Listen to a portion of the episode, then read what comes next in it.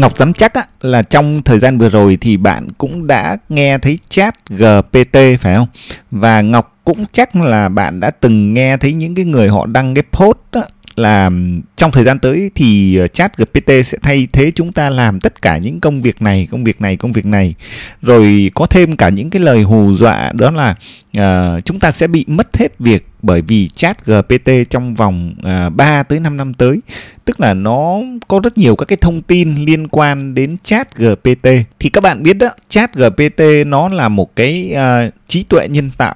Và nó có thể giúp chúng ta trả lời những cái câu hỏi. Nó có thể giúp chúng ta là thực hiện những cái công việc là viết lách này. Rồi uh, nó thậm chí là còn giúp chúng ta viết kịch bản. Rồi gợi ý cho chúng ta rất nhiều thứ rất là hay. Thì thực sự cá nhân Ngọc cũng uh, đã dùng ChatGPT để viết một bài blog luôn. Thì các bạn lên trên blog ngọc đến rồi chấm com đó. Các bạn uh, thấy cái bài viết mà Ngọc mới đăng cách đây mấy ngày. Thì cái bài viết đấy chín mươi phần trăm là Ngọc dùng ChatGPT để tạo ra bài viết đó. Và chỉ có mười phần trăm là Ngọc thêm vào một chút và Ngọc chỉnh sửa thôi để rõ cái ý hơn. Thì thực sự Ngọc cũng rất là kinh ngạc khi mà ChatGPT nó có thể làm được những cái điều như vậy.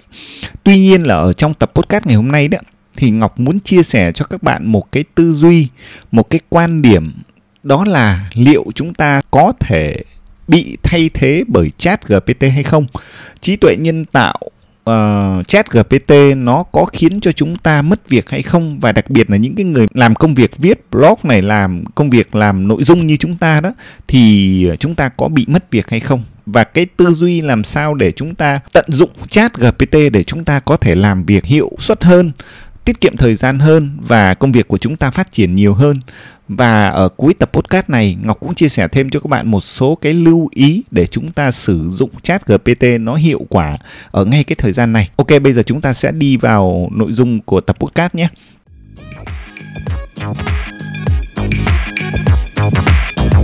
Xin chào các bạn đã quay trở lại Ngọc Đến Rồi Podcast, một kênh podcast chuyên hướng dẫn các bạn kỹ năng viết blog chuyên nghiệp, cách để biến blog đấy trở thành một doanh nghiệp online thật sự, và cách để khiến cho blog có thể tạo ra những nguồn thu nhập thụ động ở trên Internet. Quay trở lại với nội dung về ChatGPT, thì các bạn thấy là thực sự có một số cái thông tin làm cho chúng ta khá là bất ngờ như thế này. Các bạn thấy là những cái công cụ liên quan đến công nghệ, ví dụ như các bạn thấy Netflix là một cái ứng dụng để chúng ta coi phim online ấy, thì cần tới ba phẩy năm năm để đạt được một triệu người dùng này. Mạng xã hội Twitter đó thì cần phải đến hai năm. Mạng Facebook thì sẽ cần phải mười tháng. À, ứng dụng nghe nhạc Spotify mất năm tháng để có đạt một triệu người dùng. Instagram thì nhanh hơn là hai phẩy năm tháng. Và ChatGPT các bạn có biết là bao nhiêu thời gian để đạt được một triệu người dùng hay không? Chỉ mất năm ngày thôi. Và đến cái thời điểm mà Ngọc thu âm tập podcast này, đó là à, đầu của tháng hai năm hai không hai ba đó, thì chỉ sau khoảng là hơn ba tháng thì ChatGPT đã đạt được cái lượng người dùng là trên một trăm triệu người dùng. Tức là trong lịch sử thì chưa bao giờ có một cái ứng dụng công nghệ nào mà nó đạt cái lượng người dùng nhanh và phát triển với tốc độ đáng sợ đến như vậy. Thì thực sự cái điều này nó cũng gây cho chúng ta nhiều cái câu hỏi là tại sao mà nó có thể uh, đạt được những cái cột mốc kinh ngạc đến như vậy. Để trả lời được câu hỏi này không có cách nào khác, đó là phải sử dụng nó để cảm nhận nó như thế nào. Thì thực sự ngoài những cái yếu tố về việc là tại vì ngày nay cái mạng xã hội nó phát triển mạnh quá, do vậy là khi mà chúng ta dùng xong là chúng ta lan tỏa những cái thông điệp á, thì kéo một cái lượng dùng người dùng rất là nhanh. Đó cũng là một cái yếu tố. Tuy nhiên mà thực sự khi mà Ngọc sử dụng ChatGPT thì Ngọc cũng thấy là thực sự nó thu hút được một triệu người dùng trong năm ngày cũng đúng thôi. Bởi vì thực sự nó quá hữu ích, nó quá thông minh, nó giúp cho chúng ta quá nhiều việc. Có những cái câu hỏi mà Ngọc thấy là nó nó trả lời, tức là nó cái cách mà nó hành văn á, Ngọc cảm giác như là nó còn tốt hơn rất nhiều người. Tức là trong quá trình mà làm việc với rất nhiều người, Ngọc thấy là cái việc mà viết lách, cái việc mà tạo ra một cái đoạn nội dung á, thì có những cái người Ngọc thấy là họ rất khó để triển khai ra được cái nội dung tốt như ChatGPT. Ờ, khi mà Ngọc đặt ra một câu hỏi và nó trả lời đó, thì Ngọc thấy là nó trả lời, cái câu văn của nó viết nó không phải là, là một cỗ máy nữa, mà nó như là một người viết ấy. nó nó biết dấu chấm dấu phẩy, nó biết sử dụng câu ngắn câu dài, và cái cách diễn đạt của nó đọc không thể phân biệt được đấy là người hay là máy viết.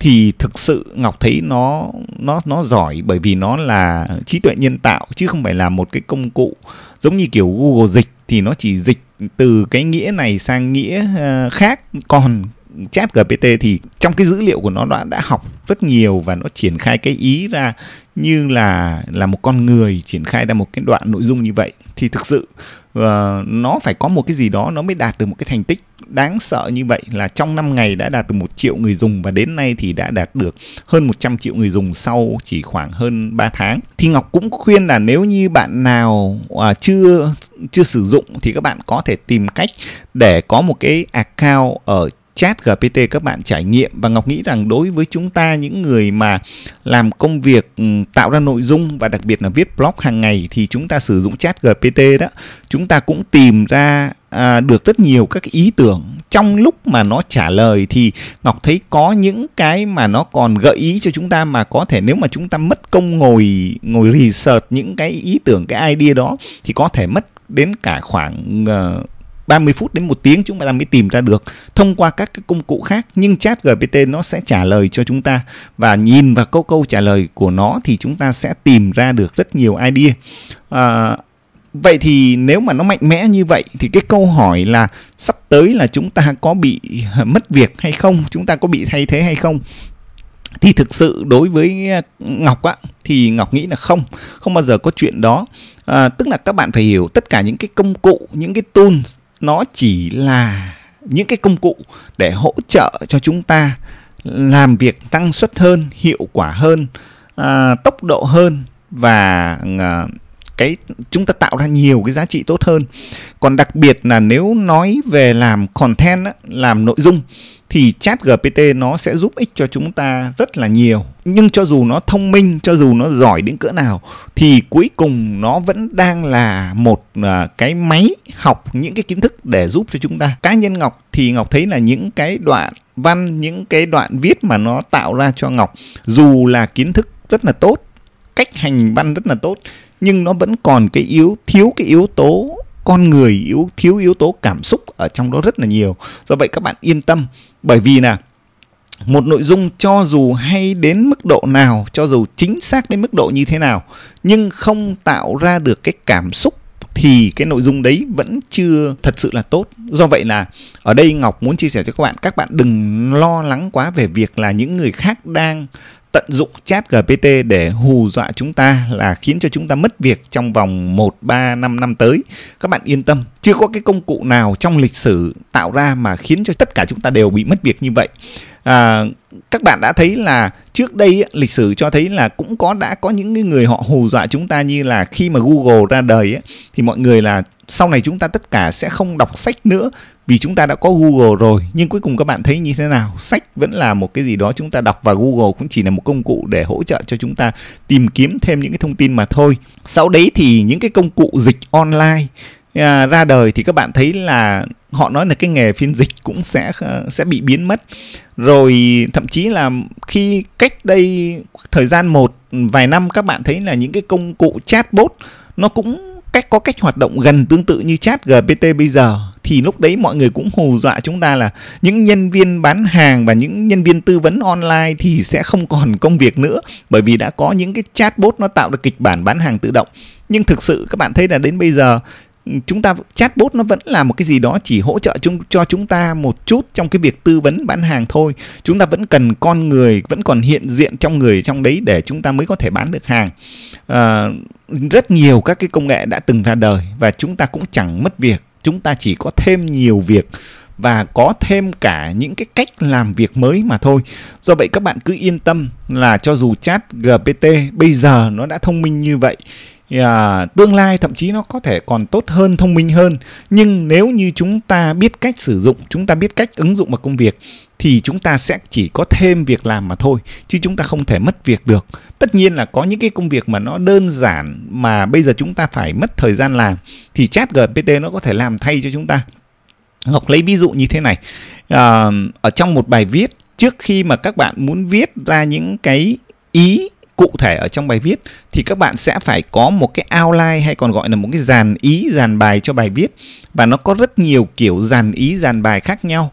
Thì các bạn chỉ cần yêu cầu ChatGPT là tạo cho tôi một cái dàn ý cho cái nội dung chủ đề a bê xê này, thì nó hoàn toàn có thể tạo ra cho bạn một cái outline với những cái ý gạch đầu dòng ở trong đó theo cái cấu trúc của bài viết. Thì các bạn có ngay một cái sườn đó để các bạn đỡ phải mất công các bạn ngồi các bạn lập theo một cái format, một cái outline có sẵn, thì ChatGPT nó làm thay cho bạn và bạn dựa vào những cái outline đấy mà bạn phát triển thêm những cái ý của mình. Thì đó là một cái ví dụ mà Ngọc cho thấy là các bạn sẽ tiết kiệm thời gian hơn, bởi vì ChatGPT nó sẽ làm được những cái công việc đơn giản mà chúng ta có thể có mất thêm thời gian để chúng ta làm những công việc đó. Thì các bạn sẽ tăng cái hiệu suất việc làm của mình, các bạn sẽ có thêm nhiều việc và công việc của các bạn sẽ uh, gọi là chạy hơn. Thì ok, uh, đấy là việc mà ChatGPT nó giúp ích cho chúng ta, chứ nó không hoàn toàn khiến cho chúng ta bị mất đi cái gì cả, phải không? Đó là cái ý thứ nhất Ngọc muốn chia sẻ cho các bạn là ChatGPT nó có thực sự khiến cho chúng ta mất việc hay không? Và câu trả lời đối với Ngọc là không, và thậm chí là chúng ta còn có thể có thêm việc, có thêm... À, năng suất làm việc do ChatGPT nó có thể giúp cho chúng ta được. Rồi, sau khi sử dụng ChatGPT thì Ngọc có một vài cái lưu ý như thế này để chia sẻ cho các bạn, để các bạn sử dụng ChatGPT nó hiệu quả hơn và nó à, thậm chí nó an toàn hơn, à, nó tốt hơn và giúp cho cái công việc viết lách của các bạn tốt lên hơn theo từng ngày này. À, cái lưu ý thứ nhất ấy, đó là các bạn phải hiểu rằng đó, ChatGPT, tất cả những cái gì nó giúp cho bạn thì có thể nó cũng sẽ không thể chính xác được một trăm phần trăm. Đây là một cái điều các bạn phải lưu ý. Do vậy là các bạn đừng đi với cái tư duy là chúng ta vào ChatGPT, chúng ta nhập một cái yêu cầu và chúng ta lấy cái kết quả đấy và chúng ta mang cái kết quả đấy để chúng ta thực hiện cho công việc của chúng ta. Đừng bao giờ tin nó đúng một trăm phần trăm. Bởi vì các bạn thấy là ChatGPT nó là trí tuệ nhân tạo, nó hoạt động trong cái việc là dữ liệu input đưa vào như thế nào và nó dự, dựa vào dữ liệu đấy để nó tổng hợp, nó phân tích và nó đưa ra một cái câu trả lời, một cái output cho chúng ta. Thì các bạn hiểu là uh, ChatGPT nó đã được tạo ra từ năm hai không một tám và sau một thời gian nó được đưa những cái data, cái dữ liệu vào thì bây giờ bắt đầu nó học và nó đưa ra những cái output cho chúng ta, và tất cả những cái nó tổng hợp cũng chỉ dựa trên những cái dữ liệu mà chúng ta đã đưa vào. Do vậy là có thể nó tổng hợp sẽ không chính xác, nó không phải là một con người tư duy, con người chúng ta, nên các bạn phải lưu ý là cái nội dung của ChatGPT nó trả về chúng ta không thể nào chính xác một trăm phần trăm. Đấy là cái ý thứ nhất. Cái ý thứ hai là các bạn biết là ChatGPT nó được tạo ra bởi công ty OpenAI. À, OpenAI có rất nhiều các cái uh, sản phẩm dựa trên trí tuệ nhân tạo và ChatGPT chỉ là một công cụ hiện nay của họ, và các tất cả những cái dữ liệu mà đưa vào cho ChatGPT thì mới chỉ kết thúc và dừng lại ở cuối năm hai không hai mốt. Do vậy tất cả những cái kiến thức, những cái thông tin từ năm hai không hai hai và đến bây giờ là năm hai không hai ba thì nó chưa có. Tức là có những cái kiến thức mà nó mới cập nhật từ năm hai không hai hai đến hai không hai ba thì ChatGPT nó không hiểu đâu. Do vậy nếu các bạn hỏi về iPhone mười bốn, iPhone mười lăm á, thì nó sẽ trả lời cho các bạn là nó không biết, bởi vì là dữ liệu của nó mới chỉ được cập nhật đến cuối năm hai không hai mốt. Do vậy là à, vẫn như cái ý một là các bạn cần phải hiểu là dữ liệu input đưa vào cho nó như thế nào thì nó chỉ có thể giới hạn tổng hợp được ở cái thời điểm đó, cái giai đoạn đó mà thôi. Và nó đưa ra cái output dựa trên cái dữ liệu input mà nó học được.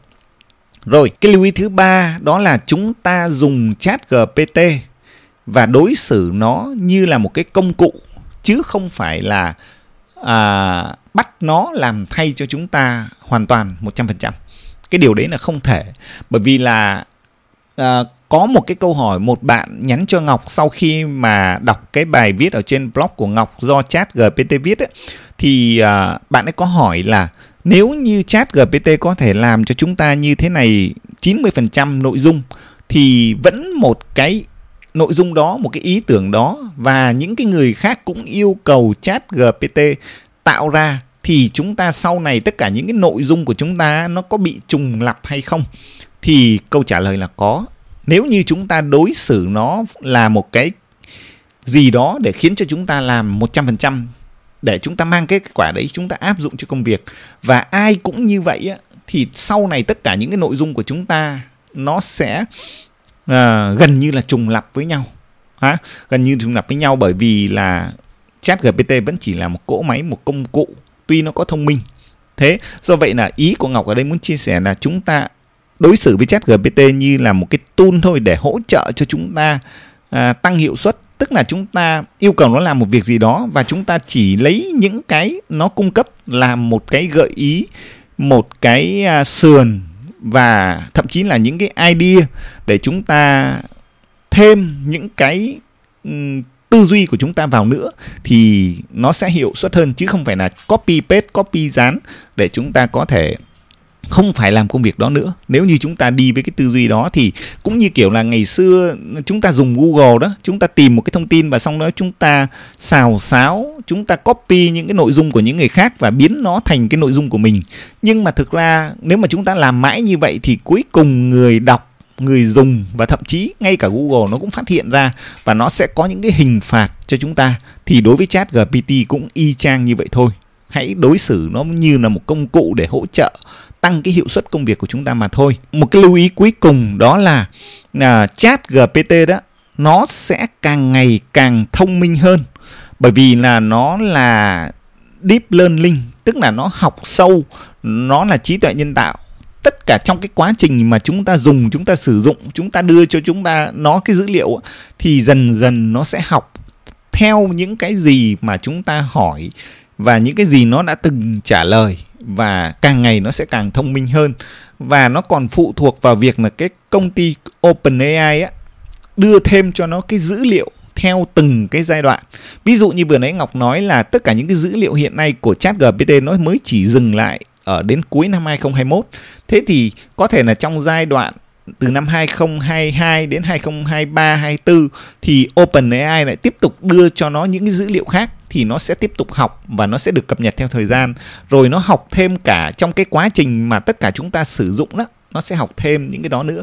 Do vậy là à, chúng ta phải cần phải sử dụng nó liên tục, và chúng ta cũng đừng sợ là chúng ta đưa những cái câu Uh, hỏi vớ vẩn, những cái câu uh, uh, hỏi xàm để nó trả lời uh, vui vui thì cũng đừng lo lắng. Chúng ta cứ sử dụng thì chính những cái xàm, những cái câu hỏi vui vui đấy nó sẽ học thêm được những cái kiến thức mà nó chưa có. Thì đấy là cái cách hoạt động của ChatGPT, và dựa trên uh, máy học, trên deep learning, trên trí tuệ nhân tạo. Do vậy là chúng ta cứ yên tâm để sử dụng. Uh, ok, như vậy là ở trong tập podcast này Ngọc cũng chỉ muốn chia sẻ cho các bạn một vài cái tư duy, một vài cái trải nghiệm mà Ngọc sử dụng ChatGPT, và cũng có một vài cái lưu ý cho chúng ta, những người thường xuyên làm công việc viết lách, uh, xây dựng nội dung trên blog, thì chúng ta có thể tận dụng ChatGPT để hỗ trợ thêm cho công việc của chúng ta uh, nhiều hơn. Không biết là các bạn suy nghĩ thế nào về ChatGPT? Các bạn đã sử dụng chưa? Ngọc rất muốn nghe thêm những cái ý kiến của các bạn về ChatGPT, và cảm ơn bạn đã dành thời gian để lắng nghe tập podcast này. Ngọc hẹn gặp các bạn ở những cái tập podcast tiếp theo.